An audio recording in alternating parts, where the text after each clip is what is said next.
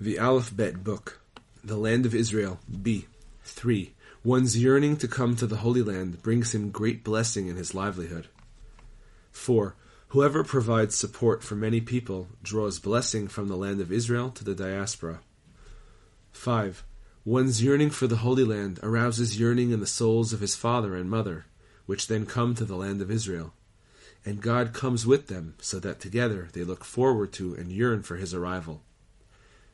6.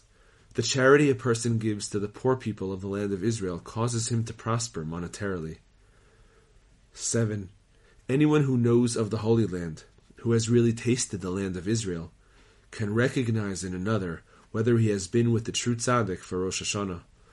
For when a person merits being with the true tzaddik for Rosh Hashanah, wherever he focuses his attention, he transforms the air there into an aspect of the air of the land of Israel. Therefore, one who knows the taste of the Holy Land, each according to his own level, will of necessity feel the land of Israel when he comes together with this person who has been with the true tzaddik for Rosh Hashanah, through whom the air becomes an aspect of the Holy Land.